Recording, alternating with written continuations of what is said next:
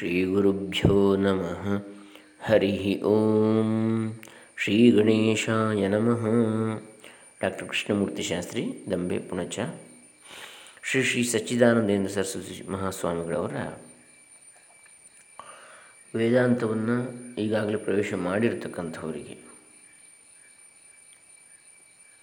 ಬರೆದಿರತಕ್ಕಂತಹ ಅವರ ಕೃತಿಗಳಲ್ಲಿ ಆರನೆಯದು ಶಾಂಕರ ವೇದಾಂತದ ಮೂಲ ತತ್ವಗಳು ಎಂಬುದಾಗಿ. ಮೊದಲಿಗೆ ಪೂಜ್ಯ ಶ್ರೀ ಶ್ರೀಗಳ ಚರಣಾರವಿಂದಗಳಲ್ಲಿ ಶರಣು ಹೊಂದುತ್ತಾ ವಿದ್ವಾನ್ ಮಹಾಮಹೋಪಾಧ್ಯಾಯ ವೇದಾಂತ ಬ್ರಹ್ಮ doctor K G Subrahmanya Sharma ಇವರ ಚರಣಗಳಲ್ಲಿ ಶರಣು ಹೊಂದುತ್ತಾ ಹಾಗೆಯೇ ಅಧ್ಯಾತ್ಮ ಪ್ರಕಾಶ ಕಾರ್ಯಾಲಯ ಹೊಳೆನರಸೀಪುರ ಇವರಿಗೆ ಚಿರ ಋಣಿಗಳಾಗುತ್ತಾ ಹಾಗೆಯೇ ಆದಿಶಂಕರ ಭೂತ್ಪಾದ ಪೂಜ್ಯರ ಚರಣಾರವಿಂದಗಳಲ್ಲಿ ಶರಣ ಹೊಂದುತ್ತಾ ಈ ಶಾಂಕರ ವೇದಾಂತದ ಮೂಲ ತತ್ವಗಳು ಈ ಕೃತಿಯನ್ನು ಆರಂಭಿಸ್ತಾ ಇದ್ದೇವೆ. ಇದು ವೇದಾಂತವನ್ನು ಈಗಾಗಲೇ ಪ್ರವೇಶ ಮಾಡಿರತಕ್ಕಂಥವರಿಗೆ ಅಧ್ಯಾತ್ಮ ಪ್ರಕಾಶ ಕಾರ್ಯಾಲಯದ ಹೊರಳೆ ನರಸೀಪುರ ಇವರು ಪ್ರಕಟಿಸಿರ್ತಕ್ಕಂಥ ಕೃತಿಗಳಲ್ಲಿ ಆರನೆಯದು ಐದು ಕೃತಿಗಳು ಈಗಾಗಲೇ ನಾವು ನೋಡಿದ್ದೇವೆ. ವೇದಾಂತವನ್ನು ಹೊಸದಾಗಿ ಪ್ರವೇಶ ಮಾಡುವಂಥವರಿಗೆ ಹದಿನೇಳು ಕೃತಿಗಳನ್ನು ಪ್ರಕಟಿಸಿದ್ದಾರೆ. ಇದೇ ಪ್ರಕಾಶನದವರು. ಅದನ್ನು ನಾವು ಈಗಾಗಲೇ ನೋಡಿ ಆಗಿದೆ. ಈಗ ವೇದಾಂತವನ್ನು ಈಗಾಗಲೇ ಪ್ರವೇಶ ಮಾಡಿರ್ತಕ್ಕಂಥವರಿಗೆ ಪ್ರಕಟಿಸಿದ ಕೃತಿಗಳಲ್ಲಿ ಆರನೇದು. ಐದು ನೋಡಿದ್ದೇವೆ. ಆರನೇ ಕೃತಿ ಇದು. ಶಾಂಕರ ವೇದಾಂತದ ಮೂಲ ತತ್ವಗಳು. ಇದು ಸ್ವಾಮೀಜಿಯವರ ಶ್ರೀ ಶ್ರೀ ಸಚ್ಚಿದಾನಂದ ಸರಸ್ವತಿ ಮಹಾಸ್ವಾಮಿಗಳವರು ಸಾವಿರದ ಒಂಬೈನೂರ ಅರವತ್ತಾರರಲ್ಲಿ ದಾವಣಗೆರೆಯಲ್ಲಿ ಮಾಡಿರತಕ್ಕಂಥ ಪ್ರವಚನದ ದಾವಣಗೆರೆಯಲ್ಲಿ ಶಂಕರ ಸಪ್ತಾಹ ಕಾಲಕ್ಕೆ ಹಾಗೂ ಆ ಉತ್ಸವಕ್ಕಿಂತ ಹದಿನೈದು ದಿನಗಳ ಮುಂಚೆ ಪ್ರತಿದಿನವೂ ಆ ನಗರದ ಅಧ್ಯಾತ್ಮ ಮಂದಿರದಲ್ಲಿ ಮಾಡಿದ ಉಪನ್ಯಾಸಗಳ ಒಂದು ಸಂಗ್ರಹ. ಲೇಖನ ರೂಪವಾದಂತಹ, ವಾಕ್ಯ ರೂಪವಾದಂಥ ಕೃತಿ ಇದು.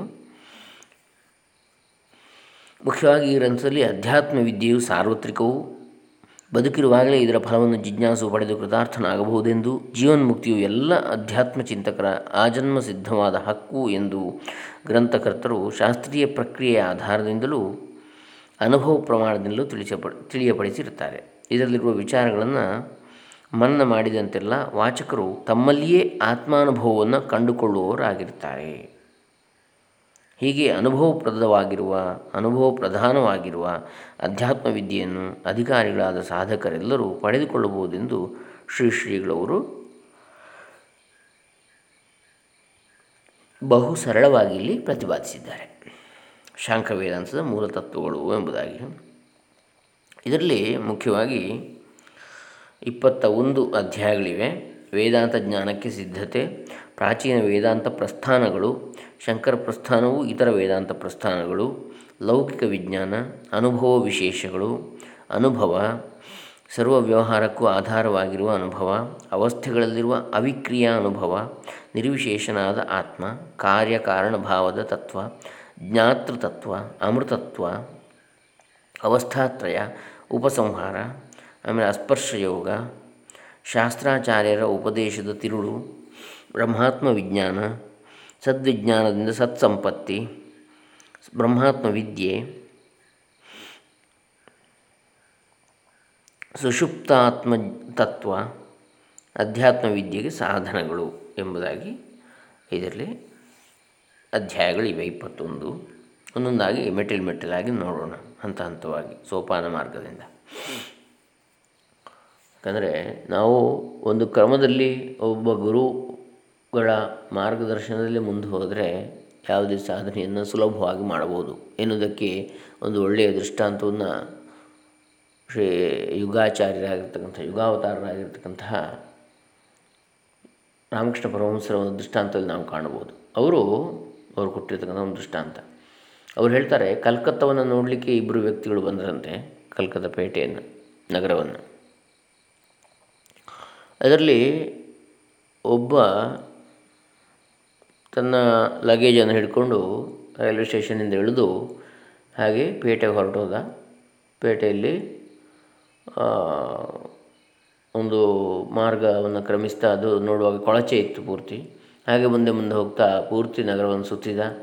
ಸುತ್ತಿ ಸುತ್ತಿ ಬಸವಳಿದ ಸಂಜೆ ಆಗುವಾಗ ಆಯಾಸಗೊಂಡು ಇಲ್ಲ, ತನ್ನ ಭಾರವಾದ ಲಗೇಜು ಕೂಡ ಇದೆ ಬ್ಯಾಗು ತನ್ನ ಜೊತೆಗೆ.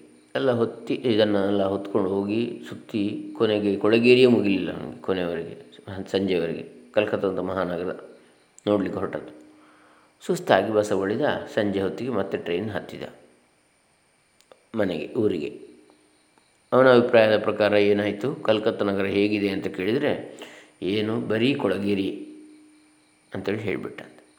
ಇನ್ನೊಬ್ಬ ಬಂದವ, ಬೆಳಿಗ್ಗೆ ರೈಲ್ವೆ ಸ್ಟೇಷನಲ್ಲಿ ಇಳಿದು ತನ್ನ ಲಗೇಜನ್ನಲ್ಲಿ ಲಾಕ್ ರೂಮಲ್ಲಿ ಹಾಕಿ ಲಗೇಜ್ ರೂಮಲ್ಲಿ ಒಬ್ಬ ಗೈಡ್ ಮಾರ್ಗದರ್ಶಕನ ಕರ್ಕೊಂಡು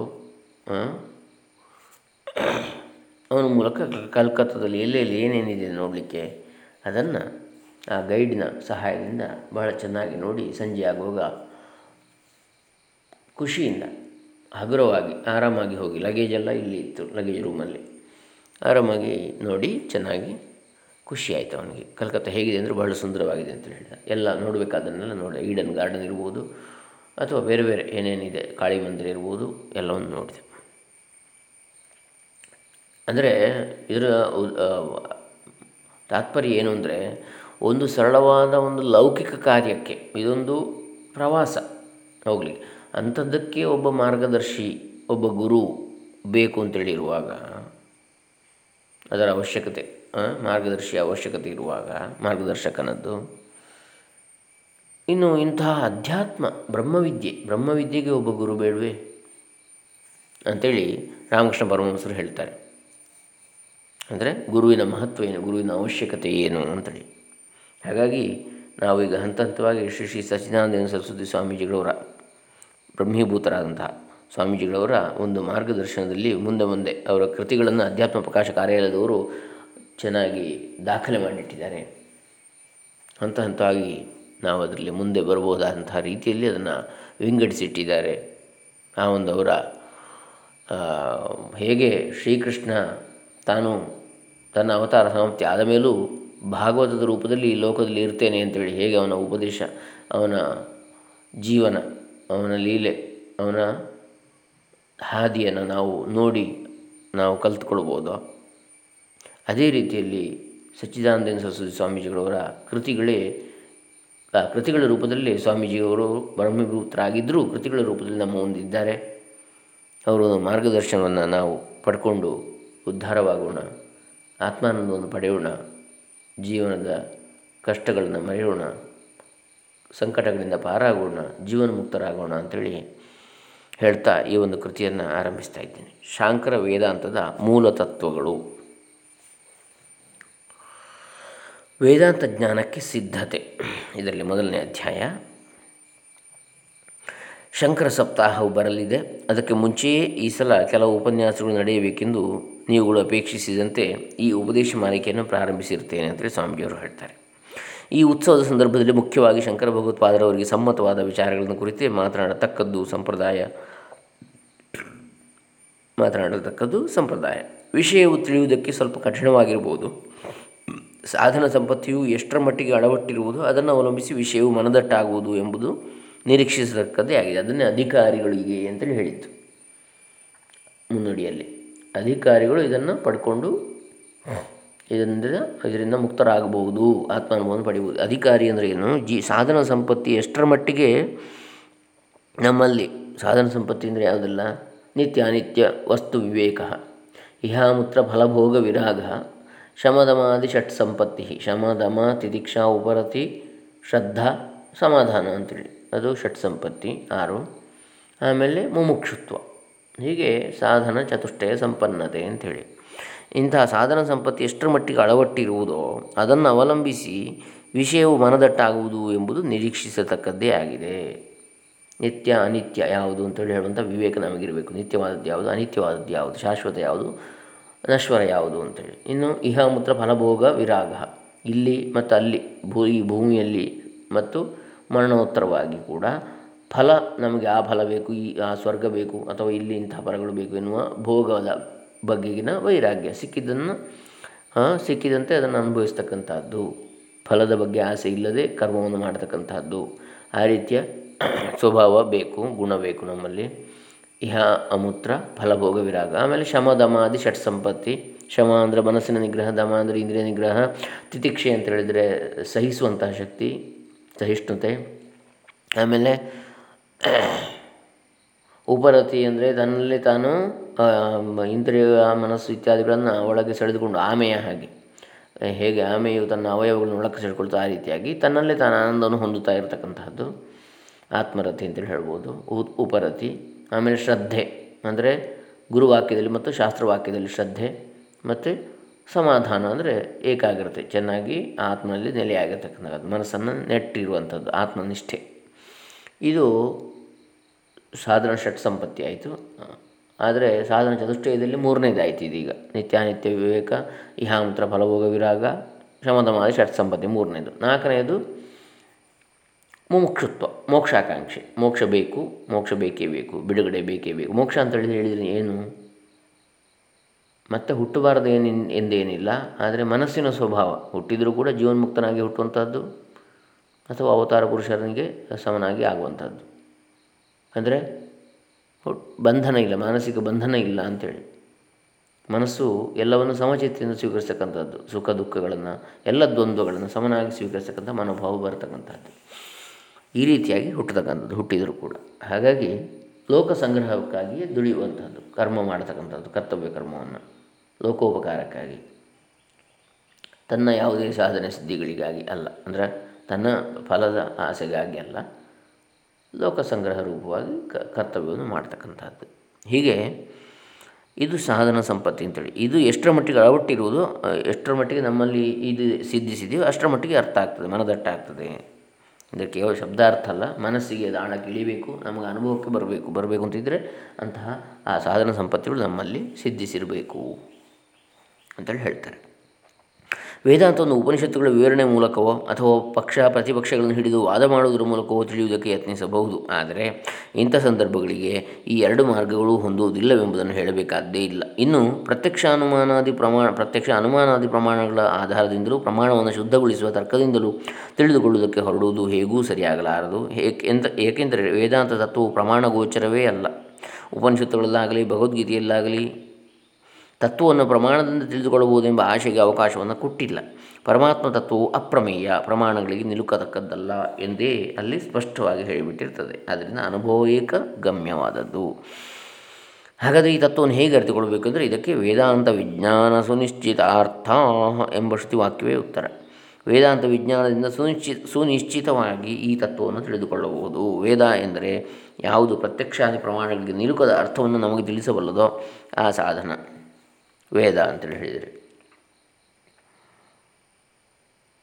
ಪ್ರತ್ಯಕ್ಷೇಣ ಅನುಮಿತ್ಯಾವ ಎಷ್ಟು ಉಪಾಯೋ ನ ಬುದ್ಧತೆ ತಸ್ಮಾದ ವೇದಸ್ಯ ವೇದತ್ವ ಅಂತೇಳಿ ಹೇಳ್ತಾರೆ.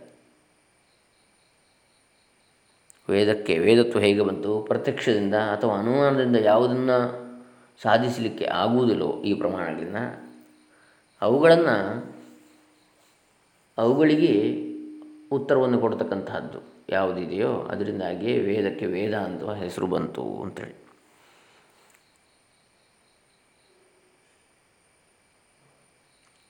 ಈಗ ವೇದ ಅಂತ ಹೇಳಿದರೆ ಯಾವುದು ಪ್ರತ್ಯಕ್ಷಾದಿ ಪ್ರಮಾಣಗಳಿಗೆ ನಿಲುಕದ ಅರ್ಥವನ್ನು ನಮಗೆ ತಿಳಿಸಬಲ್ಲದು ಆ ಸಾಧನ ವೇದ ಅಂತೇಳಿ. ಇಷ್ಟಾನಿಷ್ಟಿ ಇಷ್ಟಾನಿಷ್ಟ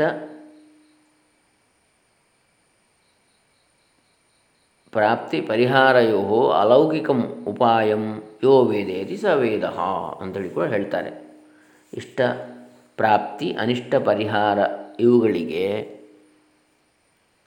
ಅಲೌಕಿಕವಾದ ಉಪಾಯವನ್ನು ಯಾವುದು ಹೇಳ್ತದೋ ಯಾವುದು ನಮಗೆ ತಿಳಿಸ್ತದೋ ಅದೇ ವೇದ ಅಂಥೇಳಿ ಹಾಗೆ ಅದು ಕರ್ಮ ಕಾಂಡ ಪ್ರಕಾರವಾಗಿ ಆಯಿತು. ಈಗ ಇಲ್ಲಿ ಜ್ಞಾನದ ಪ್ರಕಾರವಾಗಿ ಪ್ರತ್ಯಕ್ಷಾದಿ ಪ್ರಮಾಣಗಳಿಗೆ ನಿಲುಕದ ಯಾವ ಅರ್ಥ ಇದೆ? ಪರಮಾರ್ಥ. ಅದನ್ನು ತಿಳಿಸುವಂಥದ್ದೇ ವೇದ ಅಂತೇಳಿ. ಅಪೌರುಷೇಯವಾದ ವೇದದಿಂದಲೇ ಈ ತತ್ವವನ್ನು ಅರಿತುಕೊಳ್ಳಬಹುದಾಗ್ತದೆ. ವೇದಾಂತಗಳು ಎಂದರೆ ಉಪನಿಷತ್ತುಗಳು ವೇದದ ಭಾಗವಾದ ಆರಣ್ಯಗಳ ಕೊನೆಯಲ್ಲಿಯೇ ಬಲುಮಟ್ಟಿಗೆ ಬಂದಿರೋದರಿಂದ ಅವಕ್ಕೆ ಈ ಹೆಸರು ಬಂದಿರಬಹುದು, ವೇದಾಂತ ಅಂತೇಳಿ. ಆದರೆ ಇದೇ ಕಟ್ಟಕಡೆಯ ಮಾತು ಎನ್ನುವಂತೆ ಈ ತತ್ವಜ್ಞಾನವೇ ವೇದದಿಂದ ಆಗುವ ಜ್ಞಾನದ ಕಡೆಯ ತೀರ್ಮಾನ. ಇದು ಇದು ಬಂದರೆ ತಿಳಿಯತಕ್ಕದ್ದಾಗಲಿ, ಮಾಡತಕ್ಕದ್ದಾಗಲಿ ಉಳಿಯುವುದಿಲ್ಲ ಎಂಬ ಅಭಯವನ್ನು ಕೊಡುವುದಕ್ಕಾಗಿಯೂ ಇಲ್ಲಿ ಹೇಳಿರುವ ಸಿದ್ಧಾಂತವನ್ನು ವೇದಾಂತವೆಂಬ ಹೆಸರಿನಿಂದ ಕರೆಯಬಹುದಾಗಿರುತ್ತದೆ. ಇಂಥ ಜ್ಞಾನವು ಬರುವುದು ಹೇಗೆ ಸಾಧ್ಯ? ಎಂಬುದನ್ನು ಇನ್ನು ಮುಂದೆ ವಿವರಿಸೋದಕ್ಕೆ ಪ್ರಯತ್ನಿಸ್ತೇನೆ ಅಂತ ಸ್ವಾಮೀಜಿಯವರು ಹೇಳ್ತಾರೆ. ಆದರೆ ವೇದಾಂತ ಜ್ಞಾನದ ವಿಷಯಕ್ಕೆ ನಮಗೆ ಈಗ ಇರುವ ತಪ್ಪು ತಿಳುವಳಿಕೆಗಳನ್ನು ಮೊದಲು ಬಿಟ್ಟು ಬಿಡಬೇಕು ಅದು ಅತೀಂದ್ರಿಯ ವಿಷಯಕವಾದ ಜ್ಞಾನವಾದ್ದರಿಂದ ಇಂದ್ರಿಯಗಳಿಗೆ ಸಂಬಂಧಪಟ್ಟದಲ್ಲ, ಅದು ಇಂದ್ರಿಯಗಳನ್ನು ಮೀರಿರ್ತಕ್ಕಂಥದ್ದು ಆದ ಕಾರಣ ಅದನ್ನು ಯಾವ ಇಂದ್ರಿಯದಿಂದಲೂ ತಿಳಿಯುವುದಕ್ಕೆ ಆಗುವುದಿಲ್ಲ. ವೇದದಲ್ಲಿ ಹೇಳಿರುವ ನಾಯಮಾತ್ಮ ಪ್ರವಚನದಿಂದ ಲಭ್ಯ ಅಂತ ಹೇಳ್ತಾರೆ ಪ್ರವಚನದಿಂದ ಈ ಆತ್ಮನನ್ನು ತಿಳಿಯಲು ಸಾಧ್ಯವಿಲ್ಲ. ಹಾಗಾದರೆ ಮನನ, ಶ್ರವಣ, ಮನನ ನಿಧಿಧ್ಯಾಸನ ಇದೆ, ಮಾಡಬೇಕು. ಆದರೆ ಕೇವಲ ಕೇಳುವುದರಿಂದ ಆಗುವುದಿಲ್ಲ. ಅದನ್ನು ಹಿಯರಿಂಗ್ ಅಲ್ಲ, ಮಿಯರ್ ಹಿಯರಿಂಗ್ ಅಲ್ಲ, ಲಿಸನಿಂಗ್ ಬೇಕು. ಗಮನ ಕೊಟ್ಟು ಕೇಳುವಂಥದ್ದು ಶ್ರವಣ. ಆಮೇಲೆ ಮನನ, ಅದನ್ನು ಮನಸ್ಸಿನಲ್ಲಿ ಮಥನ, ಮನನ ಮಾಡುವಂಥದ್ದು. ಆಮೇಲೆ ನಿಧಿಧ್ಯಾಸನ, ಅದನ್ನು ಅನುಭವಕ್ಕೆ ತಂದುಕೊಳ್ತಕ್ಕಂಥದ್ದು ಜೀವನದಲ್ಲಿ. ಹೀಗೆ ವೇದಾಂತ ಜ್ಞಾನ ಬರುವಂಥದ್ದು ಹೇಗೆ ಅಂಥೇಳಿ. ಇದು ಇಂದ್ರಿಯಾತೀತವಾದ್ದರಿಂದ ಯಾವ ಇಂದ್ರಿಯಗಳಿಂದಲೂ ತಿಳಿಯುವುದಕ್ಕೆ ಆಗುವುದಿಲ್ಲ. ಕಣ್ಣು, ಕಿವಿ, ಮೂಗು, ನಾಲಿಗೆ ಚರ್ಮಗಳಿಂದಾಗಲಿ ಯಾವುದರಿಂದಲೂ. ವೇದದಲ್ಲಿ ಹೇಳಿರುವ ಕರ್ಮ, ಉಪಾಸನೆ, ಜ್ಞಾನ ಈ ಮೂರಕ್ಕೂ ಅತೀಂದ್ರಿಯ ಫಲವೇ ಆಗ್ತದೆ. ಕರ್ಮದಿಂದ, ಸ್ವರ್ಗ, ಉಪಾಸನೆಯಿಂದ ಬ್ರಹ್ಮಲೋಕ, ಇವೆಲ್ಲವೂ ಅತೀಂದ್ರಿಯ ಫಲವೇ. ಈ ಇಂದ್ರಿಯಗಳಿಗೆ ನಿಲುಕುವಂಥದ್ದಲ್ಲ. ಇನ್ನು ಜ್ಞಾನದಿಂದ ಮೋಕ್ಷ, ಯಾವುದು? ಜೀವನ ಮುಕ್ತಿ ಇರ್ಬೋದು ವಿದೇಹ ಮುಕ್ತಿ ಇರ್ಬೋದು, ಇವೆಲ್ಲವೂ ಇಂದ್ರಿಯ ಗಮ್ಯವಾದದ್ದಲ್ಲ ಅಂಥೇಳಿ ಅತೀಂದ್ರಿಯ ಫಲಗಳು ಅವೆಲ್ಲ. ವೇದದಲ್ಲಿ ಹೇಳಿರುವ ಕರ್ಮಕ್ಕೆ ಧರ್ಮವೆಂದು ಹೆಸರಿದೆ. ಅದನ್ನು ಪ್ರಧಾನವಾಗಿ ಶರೀರದಿಂದಲೇ ಮಾಡಬೇಕಾಗಿರ್ತದೆ. ಉಪಾಸನೆಯನ್ನು ವೇದವೇ ತಿಳಿಸಿಕೊಡ್ತದೆ ಉಪಾಸನೆಯು ಮನಸ್ಸಿನಿಂದ ಮಾಡತಕ್ಕದ್ದು. ಅದನ್ನು ಕರ್ಮದಂತೆ ಮಾಡುವುದಕ್ಕೂ ಬಿಡುವುದಕ್ಕೂ ಮನ ಬಂದಂತೆ ಮಾಡುವುದಕ್ಕೂ ಆಗುತ್ತದೆ. ಆದ್ದರಿಂದ ಅದು ಒಂದು ಬಗೆಯ ಕರ್ಮವೇ ಆಗಿರುತ್ತದೆ ಕರ್ಮ ಎಂದರೆ ಕೆಲಸವೆಂದೇ ಅರ್ಥವಾದರೂ ಶಾಸ್ತ್ರದಲ್ಲಿ ಹೇಳಿರುವ ಕರ್ಮವನ್ನೇ ಇಲ್ಲಿ ಹೇಗೆ ತಿಳಿದುಕೊಳ್ಳುತ್ತೇವೆಯೋ ಹಾಗೆಯೇ ಉಪಾಸನೆ ಎಂದರೂ ಶಾಸ್ತ್ರೋಕ್ತವಾದ ಧ್ಯಾನವೇ ಎಂದು ತಿಳಿಯಬೇಕು. ಇವೆರಡಕ್ಕೂ ದೃಷ್ಟವಾದ ಅಥವಾ ಅದೃಷ್ಟವಾದ ಈ ಲೋಕದಲ್ಲಿ ಅಥವಾ ಪರಲೋಕದಲ್ಲಿ ಆಗುವ ಫಲಗಳು ಆಗಬಹುದು. ಕರ್ಮಕ್ಕೂ ಅದರ ಫಲಕ್ಕೂ ಇರುವ ಸಂಬಂಧವಾಗಲಿ, ಉಪಾಸನೆಗೂ ಅದರ ಫಲಕ್ಕೂ ಇರುವ ಸಂಬಂಧವಾಗಲಿ, ಶಾಸ್ತ್ರದಿಂದ ಮಾತ್ರವೇ ತಿಳಿದುಕೊಳ್ಳತಕ್ಕದ್ದಾಗಿರುವುದರಿಂದ ಪ್ರತ್ಯಕ್ಷಾದಿ ಪ್ರಮಾಣಗಳು ಇದನ್ನು ತಿಳಿಸಿಕೊಡುವಂತಿಲ್ಲ. ಶಾಸ್ತ್ರ ಒಂದೇ ಇಲ್ಲಿ ಪ್ರಮಾಣ. ಶಾ, ಶ್ರದ್ಧೆಯಿಂದ ಶಾಸ್ತ್ರದಲ್ಲಿ ಹೇಳಿರುವುದನ್ನು ನಂಬುವವರಿಗೆ ಮಾತ್ರವೇ ಅವುಗಳಿಂದ ಆಗುವ ಫಲ ಸಿಕ್ಕೀತು. ಇನ್ನು ವೇದಾಂತೋಕ್ತವಾದ ವಿಜ್ಞಾನವೋ ಎಂದರೆ ಅದು ಶಾಸ್ತ್ರದಿಂದಲೇ ತಿಳಿಯಬರುವುದಾಗಿದೆ. ಅದರ, ಆದರೆ ಅದರ ಫಲವು ಇಲ್ಲಿಯೇ ಈಗಲೇ ಅನುಭವಕ್ಕೆ ಬರುವಂಥದ್ದಾಗಿರುತ್ತದೆ ನೀನು ಬ್ರಹ್ಮವಾಗಿರುವೆ ಎಂದು ವೇದಾಂತವು ಹೇಳಿದರೆ, ಅದನ್ನು ಅಧಿಕಾರಿಯಾದವನು ಈ ಜನ್ಮದಲ್ಲಿಯೇ ಮನದಟ್ಟು ಮಾಡಿಕೊಂಡು ಫಲವನ್ನು ಇಲ್ಲಿಯೇ ಅನುಭವಿಸಬಹುದು ಎಂದು ಶಾಸ್ತ್ರವು ತಿಳಿಸ್ತಾ ಇದೆ. ಅತೀಂದ್ರಿಯವಾದ ಫಲವು ದೃಷ್ಟವಾಗಿದೆ ಎಂದರೆ ಹೇಗೆ? ಅತೀಂದ್ರಿಯವಾದ ತತ್ವದ ಜ್ಞಾನವನ್ನು ಶಾಸ್ತ್ರವಾದರೂ ಹೇಗೆ ತಿಳಿಸಿಕೊಟ್ಟಿತು? ನಾವಾದರೂ ಅದನ್ನು ಸಂಪಾದಿಸಿಕೊಳ್ಳುವುದು ಹೇಗೆ ಶಕ್ಯವಾದೀತು ಎಂದು ನೀವು ಕೇಳಬಹುದು. ಇದನ್ನು ಉಪನ್ಯಾಸ ಮಾಲಿಕೆ ಮುಂದುವರಿದಂತೆಲ್ಲ ಮನವರಿಕೆ ಮಾಡಿಕೊಳ್ಳಬಹುದು. ಆದರೆ ಸದ್ಯಕ್ಕೆ ಇಲ್ಲಿ ಇಷ್ಟನ್ನು ನಾವು ನಂಬಿಕೊಳ್ಳಬಹುದು. ಮನುಷ್ಯನಿಗೆ ಇಂಥ ಅತೀಂದ್ರಿಯ ತತ್ವವನ್ನು ಅರಿತುಕೊಳ್ಳುವ ಶಕ್ತಿ ಇದೆ. ಮನುಷ್ಯನು ಇನ್ನೂ ಅನಾಗರಿಕತೆಯ ಸ್ಥಿತಿಯಲ್ಲಿದ್ದಾಗ ಓದುವುದು ಬರೆಯುವುದು ಅವನಿಗೆ ತಿಳಿದಿರಲಿಲ್ಲ. ಕಾಡು ಜನರು ಓದು ಬರಹದ ವಿದ್ಯೆಯನ್ನು ಮೊಟ್ಟ ಮೊದಲಿಗೆ ಸಂಧಿಸಿದಾಗ ಬೆರಗಾಗಿರಬೇಕು. ಆದರೆ ಈಗ ಅದೇ ಮನುಷ್ಯರು ಅನೇಕರು ಓದು ಬರಹವನ್ನು ತಿಳಿದಿರ್ತಾರೆ. ತಮ್ಮ ಅಭಿಪ್ರಾಯವನ್ನು ಬರಹದ ಮೂಲಕ ಮತ್ತೊಬ್ಬರಿಗೆ ತಿಳಿಸಬಲ್ಲವರಾಗಿರ್ತಾರೆ. ಮತ್ತೊಬ್ಬರು ರಚಿಸಿರುವ ಶಾಸ್ತ್ರವನ್ನು ಪಠಿಸಿ ಜ್ಞಾನವನ್ನು ಸಂಪಾದಿಸಿಕೊಂಡಿರ್ತಾರೆ. ಅಲ್ವೇ? ಇದರಂತೆಯೇ ಋಷಿಗಳು ಹೇಳುತ್ತಿರುವ ಈ ವೇದಾಂತ ವಿಜ್ಞಾನವನ್ನು ಪ್ರಯತ್ನಪಟ್ಟರೆ ನಾವೂ ಸಂಪಾದಿಸಿಕೊಳ್ಳಬಹುದು ಎಂದು ನಂಬಬಹುದಾಗಿದೆ. ನಮ್ಮಲ್ಲಿರುವ ಈ ಅತೀಂದ್ರಿಯ ಶಕ್ತಿಯನ್ನು ವೇದವು ತಿಳಿಸಿಕೊಟ್ಟರೆ ನಾವು ಏತಕ್ಕೆ ತಿಳಿದುಕೊಳ್ಳಬಾರದು? ವೇದಾಂತಕ್ಕೆ ಶ್ರುತಿ, ಸ್ಮೃತಿ, ಪುರಾಣ ಎಂಬ ಮೂರು ಬಗೆಯ ಗ್ರಂಥಗಳು ಮೂಲಸ್ಥಾನವಾಗಿರುತ್ತವೆ ಶ್ರದ್ಧೆ ಇದ್ದವರಿಗೆ ಇವುಗಳು ಲಾಭದಾಯಕವಾಗುವು. ವ್ಯವಹಾರದಲ್ಲಿ ಬಾವಿಯನ್ನು ತೋಡಿ ನೀರನ್ನು ಪಡೆದುಕೊಳ್ಳುವುದಕ್ಕೆ, ಬೀಜವನ್ನು ಬಿತ್ತಿ ಪೈರನ್ನು ಪಡೆದುಕೊಳ್ಳುವುದಕ್ಕೆ ಹೇಗೆ ಶ್ರದ್ಧೆಯು ಬೇಕಾಗಿರುವುದು ಹಾಗೆಯೇ ಇಲ್ಲಿಯೂ ಶ್ರದ್ಧೆ ಇದ್ದವರಿಗೆ ಜ್ಞಾನವು ದಕ್ಕುವುದು. ಅಂದರೆ ಬಾವಿ ತೋಡಿದರೆ ನೀರು ಸಿಗ್ತದೆ ಎನ್ನುವ ನಂಬಿಕೆ ಬೇಕಲ್ಲ ಮೊದಲು. ಬಾವಿ ತೋಡಬೇಕಿದ್ರೆ ಅದು ವ್ಯಾವಹಾರಿಕವಾಗಿ ಸತ್ಯವೇ ಇರಬಹುದು ಅದರ ಫಲ ಸಿಗುವುದಕ್ಕೆ ಮೊದಲು ಆ ನಂಬಿಕೆ ಇದ್ದವನು ಮಾತ್ರ ಆ ಕೆಲಸದಲ್ಲಿ ಹೊರಡ್ತಾನೆ. ನಂಬಿಕೆ ಇಲ್ಲದೆ ಹೊರಟ್ರಾಗ್ತದೆ. ಹಾಗೆಯೇ ನಂಬಿಕೆ ಇಲ್ಲದವನು ಆ ಕೆಲಸವನ್ನು ಮಾಡಲಿಕ್ಕೆ ಸಾಧ್ಯ ಇಲ್ಲ. ಹಾಗೆ ಬೀಜವನ್ನು ಬಿತ್ತಿದರೆ ಪೈರು ಅದರಲ್ಲಿ ಬೆಳೀತದೆ ಎನ್ನುವಂತಹ ನಂಬಿಕೆ, ಅನುಭವ ಸಿದ್ಧವಾದದ್ದು ಈ ಹಿಂದೆ ಬೇರೆಯವರು ಮಾಡಿದ್ದಾರೆ, ಅದನ್ನು ನಾನು ನೋಡಿದ್ದೇನೆ, ಹಾಗಾಗಿ ನಾನು ಕೂಡ ಮಾಡ್ತೇನೆ. ಹಾಗೆಯೇ ಈಗ ಸ್ವಾಮೀಜಿಗಳಂಥವರು ಬ್ರಹ್ಮಜ್ಞಾನವನ್ನು ಹೊಂದಿ ಬ್ರಹ್ಮನಿಷ್ಠರಾಗಿದ್ದರು ಎನ್ನುವ ಅನುಭವ ಎನ್ನುವ ಪ್ರತ್ಯಕ್ಷ ಪ್ರಮಾಣಗಳು ನಮ್ಮಲ್ಲಿವೆ ಹಾಗಾಗಿ ನಾವು ಯಾಕೆ ಆಗಬಾರ್ದು? ಯಾಕೆ ಪಡಿಬಾರ್ದು? ಅಂದರೆ ಶ್ರದ್ಧೆ ಇದ್ದವರಿಗೆ ಜ್ಞಾನ ದಕ್ಕುತ್ತದೆ ಅಂತೇಳಿ ಹೇಳ್ತಾರೆ. ಅದನ್ನೇ ಅಲ್ಲಿ ಸಾಧನ ಷಟ್ ಸಂಪತ್ತಿಲ್ಲ ಅದು ಬರ್ತದೆ ನೋಡಿ. ಶಮ, ದಮ, ಉಪರತಿ ತಿತಿಕ್ಷೆ, ಶ್ರದ್ಧೆ, ಸಮಾಧಾನ. ಗುರುವಾಕ್ಯ ಮತ್ತು ಶಾಸ್ತ್ರವಾಕ್ಯದಲ್ಲಿ ಶ್ರದ್ಧೆ ಬೇಕು ಅಂತೇಳಿ. ಈ ವಿಜ್ಞಾನವು ನಿಜವಾಗಿ ನಮ್ಮಂಥವರಿಗೂ ಅವಶ್ಯವಾಗಿ ದೊರಕುತ್ತದೆ ಎಂದರೆ ಶಾಸ್ತ್ರಾಚಾರ್ಯರಲ್ಲಿ ಶ್ರದ್ಧೆ ಇದ್ದವರಿಗೆ ಅದು ಫಲಪರ್ಯಂತವಾಗ್ತದೆ. ಶಾಸ್ತ್ರ ಆಚಾರ್ಯರಲ್ಲಿ ಶ್ರದ್ಧೆ ಇದ್ದವರಿಗೆ ಮಾತ್ರ ಅದು ಫಲವನ್ನು ಕೊಡುವಂಥದ್ದು. ಅಲ್ಲಿವರೆಗೆ ಹೋಗ್ತದೆ, ಫಲಪರ್ಯಂತವಾಗ್ತದೆ. ಈ ಜ್ಞಾನವು ಲಭಿಸುವುದಕ್ಕೆ ಮನುಷ್ಯತ್ವ ಒಂದೇ ಸಾಲದು. ಮನುಷ್ಯತ್ವ ಇದ್ದರೆ ಸಾಕಪ್ಪ. ಮನುಷ್ಯನಾಗಿ ಬದುಕಬೇಕು ಇಲ್ಲಿ ಹುಟ್ಟಿದ ಮೇಲೆ ಅಂತ ಎಷ್ಟೋ ಜನ ಹೇಳೋರು ನಾವು ಕಾಣ್ತೇವೆ. ಪ್ರಾಮಾಣಿಕವಾಗಿ ದುಡಿಯುವಂಥದ್ದು ಜನ ಸೇವೆ ಮಾಡ್ತಕ್ಕಂಥದ್ದು, ಲೋಕ ಸೇವೆ ಮಾಡ್ತಕ್ಕಂಥದ್ದು, ಇದರಿಂದಲೇ ಸರ್ವಾರ್ಥ ಸಿದ್ಧಿ ಎಲ್ಲ ಉದ್ಧಾರ ಆಗ್ತದೆ ಅಂತ ಈ ಮನುಷ್ಯತ್ವ ಒಂದೇ ಸಾಲದು ಈ ಜ್ಞಾನವು ಲಭಿಸುವುದಕ್ಕೆ. ಯಾವುದಕ್ಕೆ ಇದು? ಜೀವನ್ಮುಕ್ತರಾಗುವುದಕ್ಕೆ. ನಾ ವಿರತೋ ದುಶ್ಚರಿತಾನ್ ನಾಶಾಂತೋ ನಾಸಮಾಹಿತಃ. ನಾಶಾಂತ ಮನಸ ಮಾನಸೋ ವಾಪಿ ಪ್ರಜ್ಞಾನೇನೈವ ಮಾಪ್ನು ಪ್ರಜ್ಞಾನೇನೈನಮಾಪ್ನುಯಾತ್ ಕಠೋಪನಿಷತ್ತು. ಎಂಬ ಶ್ರುತಿಯು ಹೇಳುವಂತೆ ಕೆಟ್ಟ ಚಾಳಿಗಳನ್ನು ಬಿಟ್ಟಿರಬೇಕು. ಇಂದ್ರಿಯ ದೌರ್ಬಲ್ಯವನ್ನು ತಪ್ಪಿಸಿಕೊಂಡಿರಬೇಕು, ಮನಸ್ಸಿನ ವಿಕ್ಷೇಪವನ್ನು ತೊಲಗಿಸಿಕೊಂಡಿರಬೇಕು, ಭಗವದ್ಗೀತೆಯಲ್ಲಿ ಹೇಳಿರುವ ಆಸುರ ಭಾವದ ದೋಷಗಳನ್ನು ತೊಲಗಿಸಿಕೊಂಡಿರಬೇಕು. ಇದಕ್ಕೆ ಬರಿಯ ತರ್ಕ ಪ್ರಧಾನವಾದ ಬುದ್ಧಿಯೇ ಸಾಧನವೆಂದು ತಿಳಿಯಬಾರದು. ಆಸ್ತಿಕ್ಯ ಬುದ್ಧಿ ಇರಬೇಕು. ಅಂದರೆ ನಂಬಿಕೆ. ಆತ್ಮದಲ್ಲಿ, ಆತ್ಮತತ್ವದಲ್ಲಿ, ಬ್ರಹ್ಮತತ್ವದಲ್ಲಿ ಭಗವಂತನಲ್ಲಿ ನಂಬಿಕೆ ಇರುವಂಥದ್ದು ಭಗವಂತನು ಗೀತೋಪದೇಶವನ್ನು ಯಾರಿಗೆ ಮಾಡಬಾರದು ಎಂಬುದನ್ನು ಹೀಗೆ ಹೇಳಿರ್ತಾನೆ. ಇದನ್ನು ತಪಸ್ವಿ ಅಲ್ಲದವನಿಗೂ, ಈಶ್ವರ ಭಕ್ತಿ ಇಲ್ಲದವನಿಗೂ, ಅಂದರೆ ಭಗವಂತ ಭಕ್ತಿ ಇಲ್ಲದವನಿಗೂ, ಶುಶ್ರೂಷೆಯನ್ನು ಮಾಡದವನಿಗೂ, ಗುರು ಶುಶ್ರೂಷೆಯನ್ನು ಮಾಡಿದವನಿಗೆ ಹೇಳಬೇಕು, ಮಾಡದವನಿಗಲ್ಲ. ಭಗವಂತನಲ್ಲಿ ಅಸೂಯಾವಂತನಾಗಿರುವವನಿಗೂ ಹೇಳಬಾರದು. ಇದಂತೆ ನಾತಪಸ್ಕಾಯ ನಾಭಕ್ತಾಯ ಕದಾಚನ. ಅಶ್ರೂಷಮಾಣಾಯ. ನ, ಅಸೂಯಾಯ. ನ ಕಲ್ಪತೆ. ಇದು ಅಂಥವರಿಗೆ ಅಲ್ಲ ಹೇಳಿದ್ದು ಅಂತೇಳಿ ಹೇಳ್ತಾನೆ ಗೀತೆಯಲ್ಲಿ ಹದಿನೆಂಟನೇ ಅಧ್ಯಾಯ ಅರವತ್ತೇಳನೇ ಶ್ಲೋಕದಲ್ಲಿ. ಪ್ರಶ್ನೋಪನಿಷತ್ತಿನಲ್ಲಿ ಯಾರು ಜನ ಶಿಷ್ಯರು ವಿಫಲಾದರ ಬಳಿಗೆ ಬಂದು ಬ್ರಹ್ಮಚರ್ಯದಿಂದ ಬಹಳ ಕಾಲ ಇದ್ದ ಬಳಿಕ ಅವರ ಪ್ರಶ್ನೆಗಳಿಗೆ ಗುರು ಹೇಳಿದ ಉತ್ತರವು ಅವರಿಗೆ ಮನದಟ್ಟಾಯಿತು. ಆರು ತಿಂಗಳು, ಅಂದರೆ ವಿಫಲಾದರ ಬಳಿಗೆ ಬಂದು ಬ್ರಹ್ಮಚರ್ಯದಿಂದ ಬಹಳ ಕಾಲ ಇದ್ದರು ಅವರು. ಆ ಬಳಿಕ ಅವರಿಗೆ ಗುರು ಹೇಳಿದ ಉತ್ತರ ಮನದಟ್ಟಾಯಿತು. ಅವಿದ್ಯೆಯಿಂದ ನಮ್ಮನ್ನು ಪಾರುಗಾಣಿಸಿರುವುದರಿಂದ ನೀವೇ ನಮ್ಮ ತಂದೆ ಎಂದು ಅವರು ನುಡಿದರೆಂದು ಅಲ್ಲಿ ಹೇಳಿರುತ್ತದೆ. ಹೀಗೆ ಶ್ರದ್ಧಾಭಕ್ತಿಗಳಿಂದ ಉಪದೇಶವನ್ನು ಶ್ರವಣ ಮಾಡಿ ಜ್ಞಾನವನ್ನು ಪಡೆದುಕೊಂಡು ಗುರುಪುತ್ರರಾಗಬೇಕೆಂಬ ತಹತಹವು ಯಾರಿಗಿರುವುದೋ ಅವರಿಗೆ ಈ ವೇದಾಂತ ವಿಜ್ಞಾನವು ದೊರಕುವುದು. ಆಳವಾಗಿರುವ ಭೂಮಿಯೊಳಗೆ ಸಿಕ್ಕುವ ನೀರನ್ನು ಪಡೆದುಕೊಳ್ಳುವುದಕ್ಕೆ ಹೇಗೆ ಬಾವಿಯನ್ನು ತೋಡುವುದು? ಅತ್ಯವಶ್ಯವೋ. ಹಾಗೆಯೇ ಪ್ರತ್ಯೇಕ ಆತ್ಮನನ್ನು ಕಂಡುಕೊಳ್ಳುವ ಕಂಡುಕೊಳ್ಳಬೇಕೆಂಬುವರು ಇಂದ್ರಿಯಗಳನ್ನು ಹಿಂತಿರುಗಿಸಿಕೊಂಡು ಅವುಗಳನ್ನು ಒಳಮುಖವಾಗಿ ಮಾಡಿಕೊಳ್ಳುವುದು ಅತ್ಯವಶ್ಯ. ಶ್ರೋತ್ರಿಯನು ಬ್ರಹ್ಮನಿಷ್ಠನೂ ಆಗಿರುವ ಸದ್ಗುರುವನ್ನು ಸೇರಿ ಶ್ರದ್ಧಾಭಕ್ತಿಗಳಿಂದ ಶ್ರವಣ ಮಾಡುವ ಯೋಗ್ಯನಾದ ಶಿಷ್ಯನಿಗೆ ಈ ಜ್ಞಾನವು ಲಭಿಸುವುದು ಅಂತ ಹೇಳ್ತಾರೆ ಸ್ವಾಮೀಜಿಗಳು. ಮೇಲೆ ಹೇಳಿದ ಯೋಗ್ಯತೆ ಇಲ್ಲದ ಯಾರಿಗೂ ವೇದಾಂತ ಜ್ಞಾನವು ದೊರಕಲಾರದು. ವೇದಾಂತಕ್ಕೆ ಶ್ರದ್ಧಾಭಕ್ತಿಗಳು ಏತಕ್ಕೆ? ತಿಳಿದುಕೊಳ್ಳುವ ಶಕ್ತಿ ಇದ್ದರೆ ಸಾಲದೆ ಎಂದು ಕೆಲವರು ಕೇಳ್ತಾರೆ.